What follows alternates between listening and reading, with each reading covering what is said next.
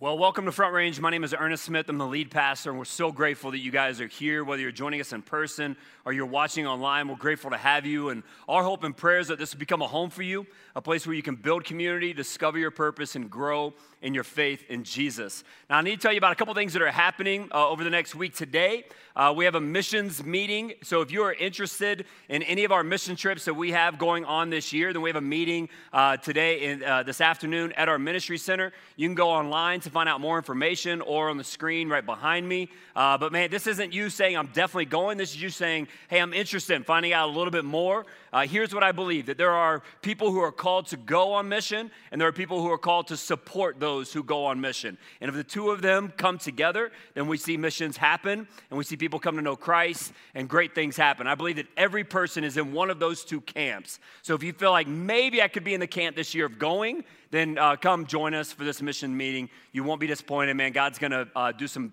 powerful, powerful things through this church uh, this upcoming summer and some of the missions we have planned. And then next week, next Sunday, uh, we have what's called Next Step with Front Range. It's kind of a way to find out more information about our church and uh, really how to get better connected here at the church. So if you've been coming just for a few weeks or maybe even a few years, but you've never attended this, we'd love to have you. We're going to have uh, free childcare, we'll have free food, we'll take away all the excuses. The Broncos aren't in the playoffs. Who really cares at this point, anyways? Uh, because nobody, no good teams are left. Uh, so, I see you, Chiefs. Um, uh, so come, join us next Sunday. Uh, it'll be a, a, great opportunity for you to get connected here at the church. Uh, today, we're closing out a series called Speak of the Devil, and it's been a powerful series.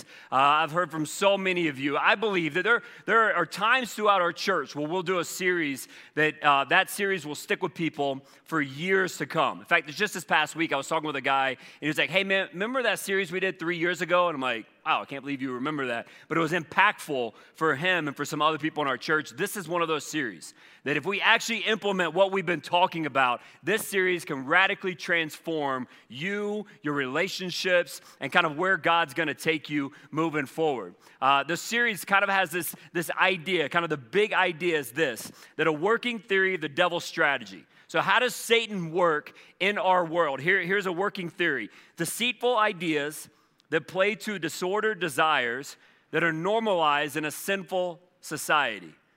Let me repeat that. So, de- the devil's strategy is simply this deceitful ideas, so lies, that play to disordered desires, so these sinful desires of ours that are normalized in a sinful society. Week one, we looked at Satan and these deceitful ideas, how he lies to you and how you can fight and combat those lies. Last week, we looked at these disordered desires, the, what we call the flesh, uh, and how all of us struggle with desires of the flesh and how we overcome those desires. And today, we're going to look at that third part, that sinful society part, or what the Bible calls the world.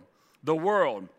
You see, the devil's deceptive ideas get as far as they do because they play to our sinful desires. And, and our sinful desires and these, these ideas from the devil, they have a place, they, they, they create this home inside of us because of the, the echo chamber of the world that we live in. Because our world tells you that, that, that certain things that you believe and certain things that you do are okay. So we're able to kind of remove the guilt and the shame and all of those things and go, I'm okay living the way I am because the world says that the way you're living is okay. The problem is the world has, has kind of changed definitions and changed what truth is. And so what used to be called bad is now good, and what used to be called good is now bad. There's no really no, no moral compass. There's no spiritual north. You know, my truth is my truth, and it might not be your truth, and I don't even care if it's the right truth, it's just my truth. And so that's the world that we live in. And so it allows us this little echo chamber of our, of our sinful desires and these deceitful lies to grow root and really to cause havoc in our lives. Now, let me give you two observations about the world. Two observations about our society and where we currently live. Observation number one things have gotten progressively more challenging or complicated. How many of you would say that? Yeah, yeah, that things have gotten progressively more challenging or complicated. Okay, most of us. If you're not raising your hand, you're just tired or you've forgotten your own childhood. Like, think back to your own childhood. The thing that, like, was the most pressing thing for me eh, when I was growing up was making sure that I was home before the street light turned on. Can I get an amen? Did anybody else grow up in that society? Now, like, that's not the most pressing thing that my kids deal with. Like the conversations that I have to have with my kids about the world, uh, about people, uh, uh, about people believing there's certain things that they're not, and stuff like that. Like those conversations were not happening when I was younger. Things have gotten progressively more complicated, sometimes harder, uh, more challenging. I, I think about communication. Think about communication for those of you who maybe are, are, around my age or maybe older. Like, think about how communication worked when you were growing up. My mom, she had uh, probably the first cell phone, which was a bag phone, right? Like, it was a phone in a bag that we had to charge in our car. Like, that was it. Like, there was no texting, there were no cell phones that we had. Like, I didn't even have email until, you know, I was like later in high school, college days. That's like all I, I all I had the greatest te- technology that I had in high school was a beeper. You remember those things? And some of you, you still have beepers, and I'm sorry. Like, change your job or something. But like, I remember, man, we would spell out words with numbers and all kinds of weird things and whatnot. But like, that's the that's like the hardest communication was back then. If you were gonna talk to somebody that lived a long ways away, you were actually gonna call them on the phone or write them a letter. That was how you communicated. Now it's gotten more complicated more challenging. And I think in a lot of ways, the complications and the challenges that we face today have led a lot of people to walk away from the church, have led a lot of people to walk away from faith. There's a lot of people that are really struggling right now. I haven't seen this many people, you know, wrestling with their faith and, and wrestling with their belief system and, and saying, man, I don't know if the church is for me and all of that. And so what we're doing, uh, just to kind of give you a heads up, you, all of you have this, uh, this little invite on your seats. I want to encourage you. Next week, we're starting a, a new series called Losing My Religion, where we're t- talking about this idea of deconstruction and reconstruction. Every person in here and every person watching online, you have somebody in your life who is wrestling with their faith. Or you have somebody that's already decided how they're going to go with their faith. They're like, man, this is not for me anymore. I grew up in the church, this is not for me anymore. Or, hey, man, I'm really wrestling with, with what I'm dealing with and my faith system and all of that. And I want to encourage you to invite somebody. Because this series, I think, is going to be um, uh, one that we won't forget, one that will encourage us and challenge us. But every person in here is going to need it. So please don't miss this new series called Losing My Religion. So, two observations about the world. Number one, things have gotten progressively more challenging or complicated. And number two, there's no greater time to be alive. There's no greater time to be alive. Man, I, I, I, like, I get, I get messed up. I get bugged out when I hear followers of Jesus saying, man, what a terrible society we live in. What a terrible time we live in. The church has never been more persecuted. We've never gone through these hardships. Like, but why couldn't we be in simpler times? Why couldn't we have lived like 50 years ago? Why couldn't we live whatever? And I think, man, what we are now in the greatest time of history to be alive. I just firmly believe that. And the reason why I believe that is because we have an opportunity as a church to be countercultural. We have an opportunity as a church to be different than the rest of society. Like with the rest of society, they can look one way and do one thing and believe one thing, and we finally get a chance to stand out. We finally get a chance to be different, to say, hey, look at us. We are different. Our lives aren't like the rest of the world. We don't believe like the rest of the world. We are different. Now, this isn't, this isn't abnormal for the church. I mean, to be a minority, uh, uh, especially in a society, isn't abnormal for the church. When you look throughout history, I mean, Abraham and Lot, when they were, they were in existence, you look in Genesis 12 through 15, and, and you see these two guys named Abraham and Lot, and they're, they're representing God's people. They're representing God in these foreign nations. And they had to be different because their host cultures were so different than what God was telling them to be like. So they had to stand out. Uh, you look at the Jewish people when they were slaves in Egypt for 400 years, they had to be different. They couldn't act like, they couldn't believe like, they couldn't sound like the Egyptians. They had to be different. They had to stand out. You look at when the Jewish people were conquered by the Assyrians in 733 BC, and the Assyrians, man, they were ruthless. These were, these were uh, people that you didn't want to be a part of their host culture. You didn't want to be a part of, uh, of anything they were a part of. But man, the, the Jewish people, they said, okay, we've got to be different. Like this is our this is our reality now. We have to look different and sound different. We can't be like them. Or when the Babylonians conquered the Jewish people in 597 BC, they had to be different. They had to look different. That's where we get some of the biblical characters like Shadrach, Meshach, Abednego, Daniel, Nehemiah, some of these characters that, that we look at and we're like, holy cow, the faith that these people had. Why did they have that faith? It wasn't because of the culture created it. It wasn't because the society accepted it and said, oh, good job with that faith of yours. It was because they had to be different. And you look at when the Romans conquered the Jewish people, and that's when Jesus came, they had to be different. But you don't even have to look at past history, you can look at today. You look at the church of China, look at the church in, in Sudan, look at the church in North Korea. It can't be like its host culture, it has to be different. And now we get an opportunity. I'm not saying that, that we're at the same pace or the same space as China or North Korea or the Babylonians, or, but we are at a place where we are the minority, which is exciting because we're at an opportunity that we get to stand out. And anytime the church has been in the minority, followers of Jesus have had, they have to choose one of three responses. And you have to choose one of three of these three responses with the times that we're in right now. The first response is you go into a holy huddle. You go into a holy huddle and you say, It's us four and no more. You push away the very people that Jesus is trying to draw to himself. You say, You know what? I don't want to be tainted by the world. I don't want to be, be I don't want my kids to be tainted by the world. I, I don't want the world's messiness and nastiness to rub off on me and the kids. Like we have this mentality, like if we have the holy huddle mentality, then we have this mentality that actually the world and its all messiness is more powerful than my God. Like somehow the world is gonna corrupt my kids, even though I'm pointing them to Jesus. So that means the society and the world has more power, power, power than my Jesus does.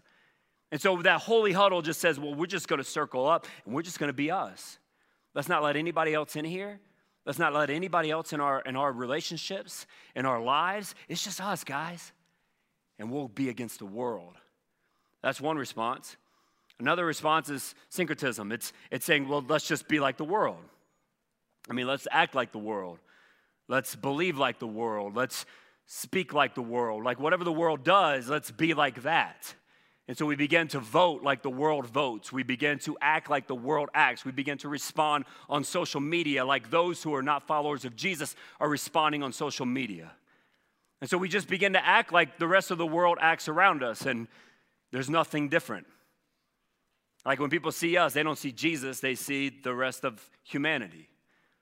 So we can either be a holy huddle, we can I, then we can become like the world, or lastly, we can step into the moment we can step into the moment and be a light in the midst of darkness. We can decide that, hey, you know what? We're going to be a church that is a hospital for the broken rather than a carnival for the elect.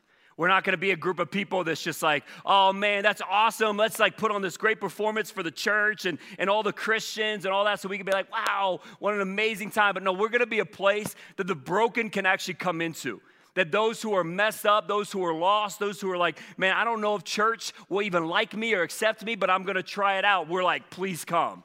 That we're gonna be a church that is open arms to people who are, who are addicts right now, who are struggling with mental health right now, who are dealing with things that, man, you and I would might be like, oh, I can't believe they're dealing with that, but they're walking through something. And we have to be a hospital for them. We have to be a place that says, welcome. This is who we are. We want you here. Oh, hold on.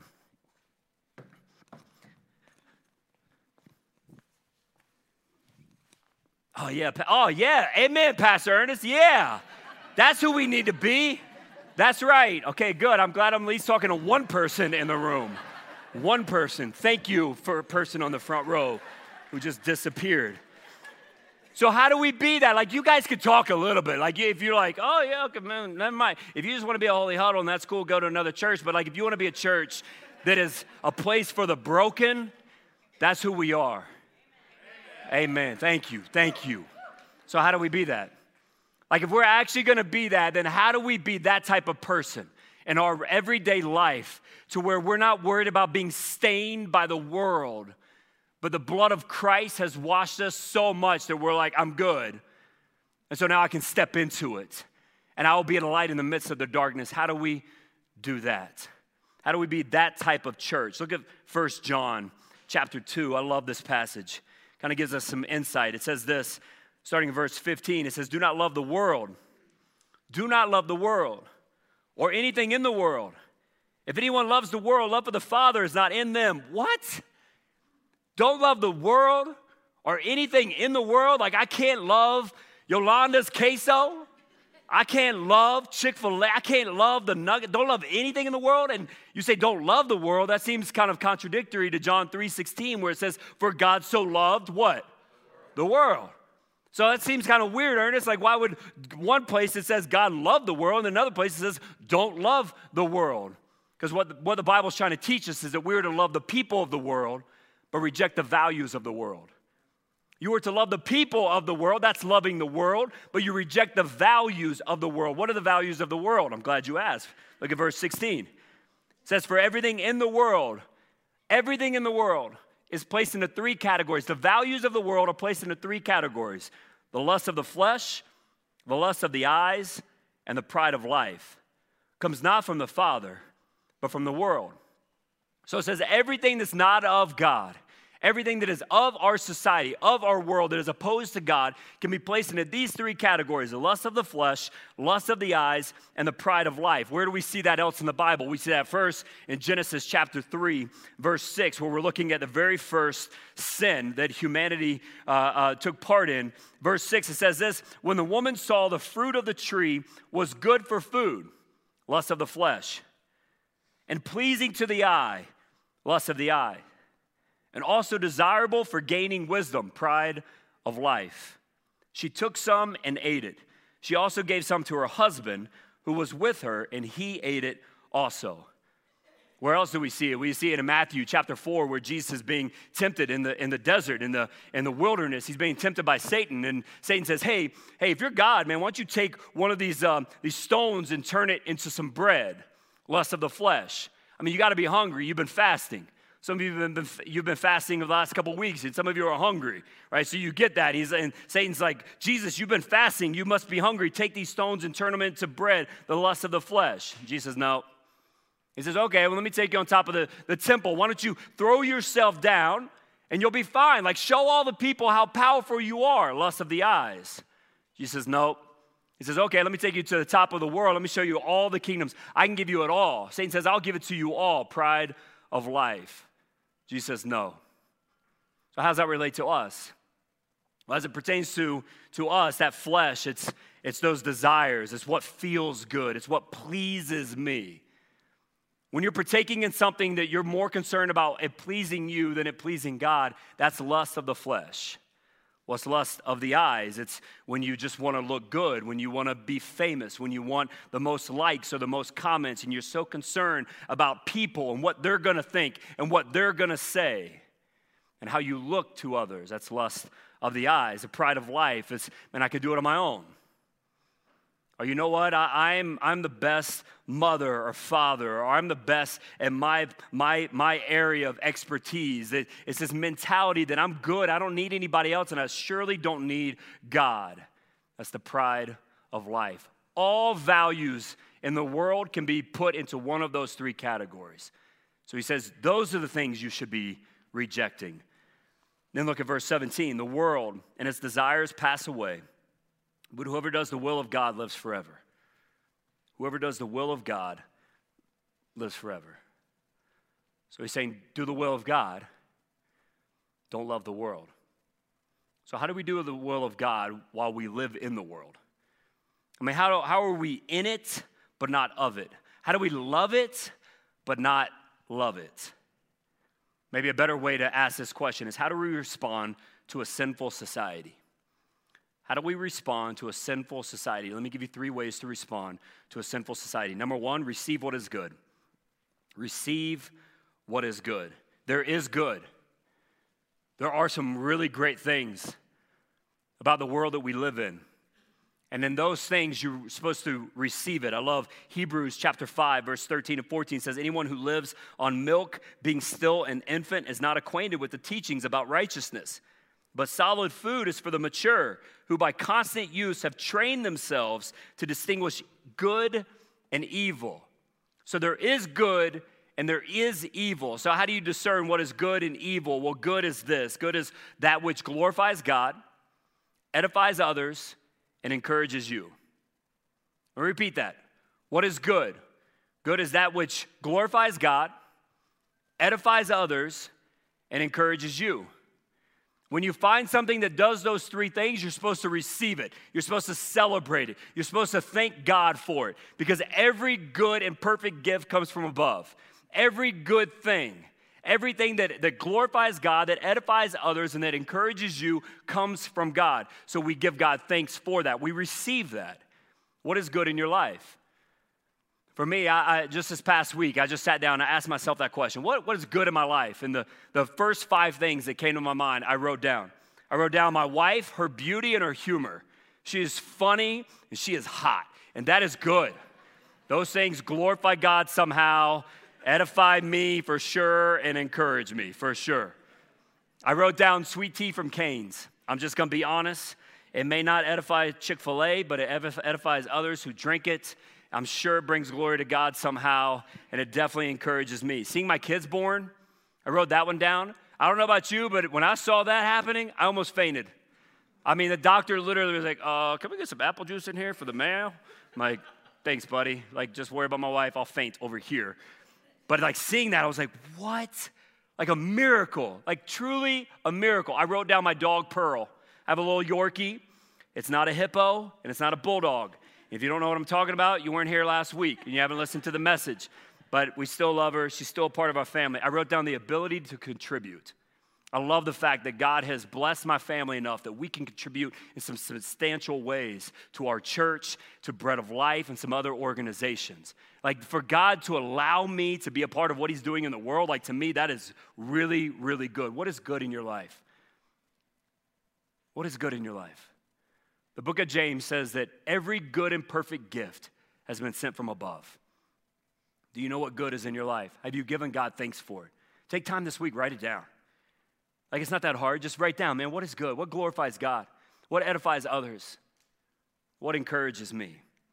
So, whatever is good, you receive it. Number two, you reject what is evil. You reject what is evil. How do we respond to a sinful society? Receive what is good, reject what is evil. Push it away don't have any part in it. Evil sometimes is hard to discern. And sometimes it's easy, right? Murder, evil. Adultery, evil. LeBron James and the Lakers, evil. Like sometimes it's really easy. Sometimes it's really easy to discern what evil is. Other times you have to use a moral compass that is guided by Scripture. Not just a moral compass, not just what you think is right and wrong, but a moral compass that is guided by Scripture because something will happen. Like you'll be persecuted at some point. Somebody will say something against you or about you. And my, if you're anything like me, my natural reaction is to kind of bow up. Like, what'd you just say? Like, we can have this conversation, let's go. But that's not what Scripture tells us to do. Scripture says, love and pray for those who persecute you. So it's very anti what the world tells you to do. The world also tells you that porn is okay.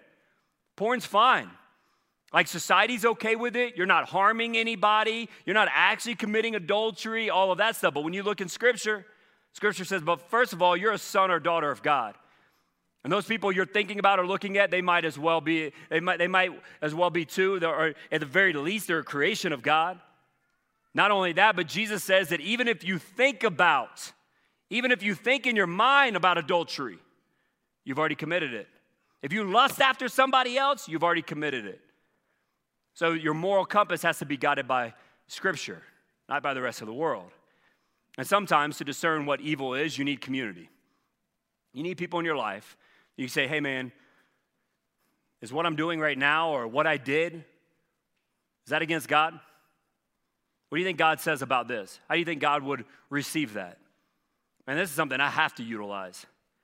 Because for me, it's real easy for me to allow the flesh, to allow my, my sinful desires to take hold in certain moments. But I need people around me to go, hey, yes, that's not of God. Or hey, no, that was fine.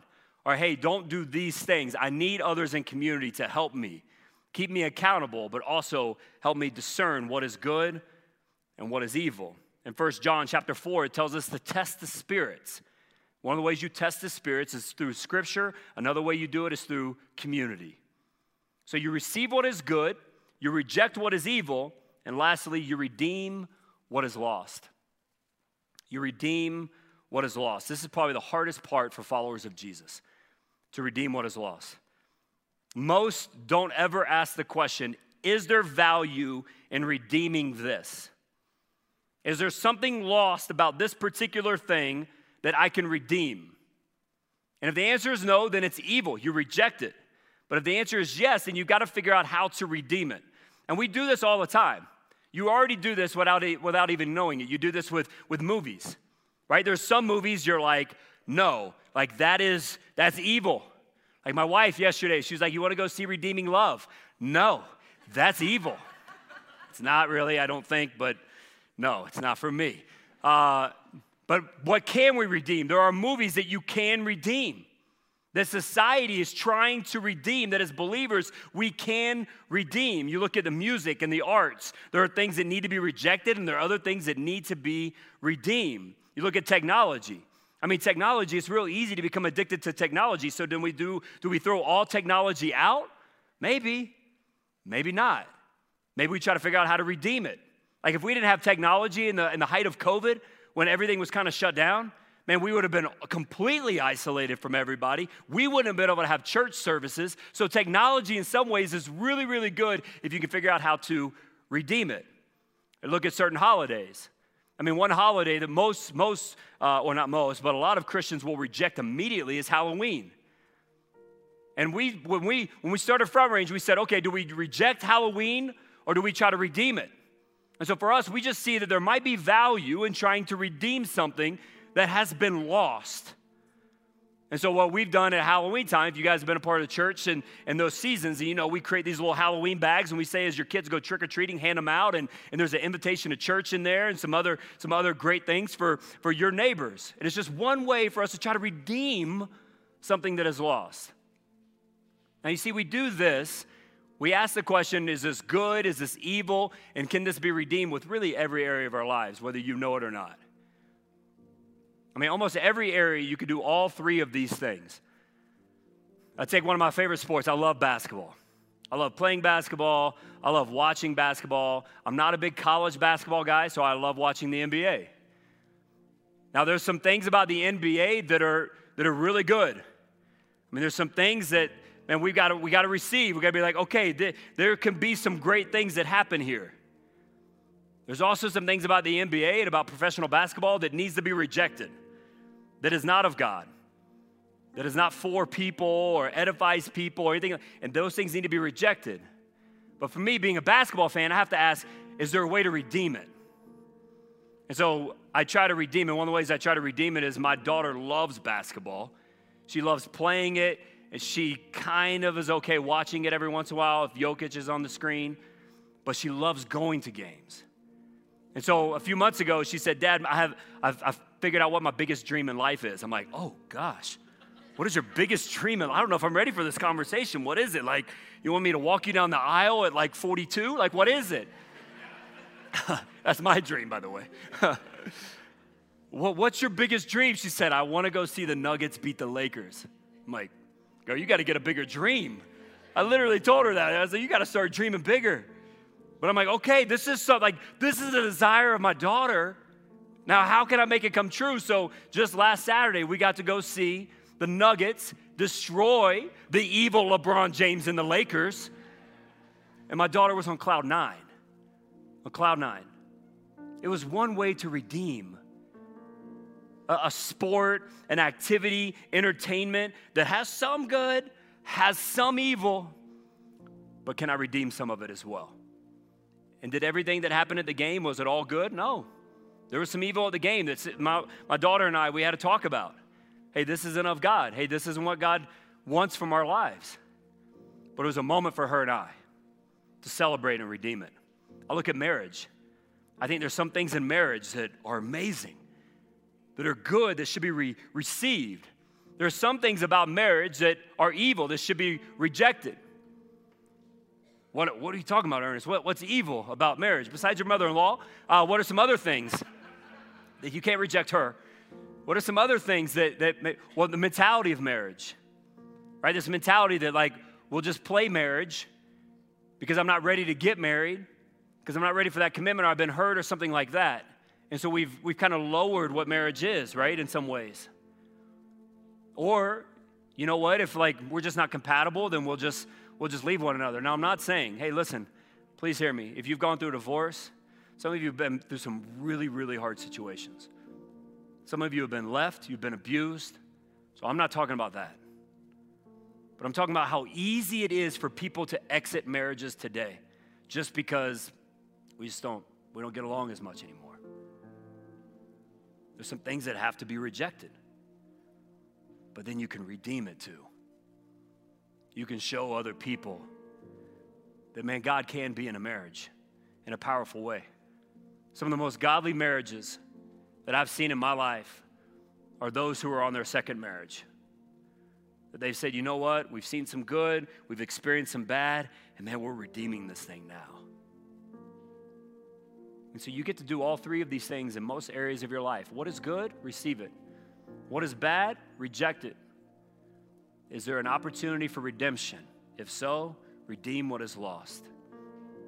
Guys, we can get in our holy huddle and we can just say, you know what? Man, I hope the book of Revelation comes true sooner than later. Let the Lord come on back now. And I'm all for it. I'm all for whatever God has. But as I'm standing here right now, He hasn't chosen to come back yet. He's chosen to place me here. And so I don't want to be a holy huddle. I don't want to be like the rest of the world. I want to be different. I want to stand out. I want our church to stand out where people go, man, there's something different about them.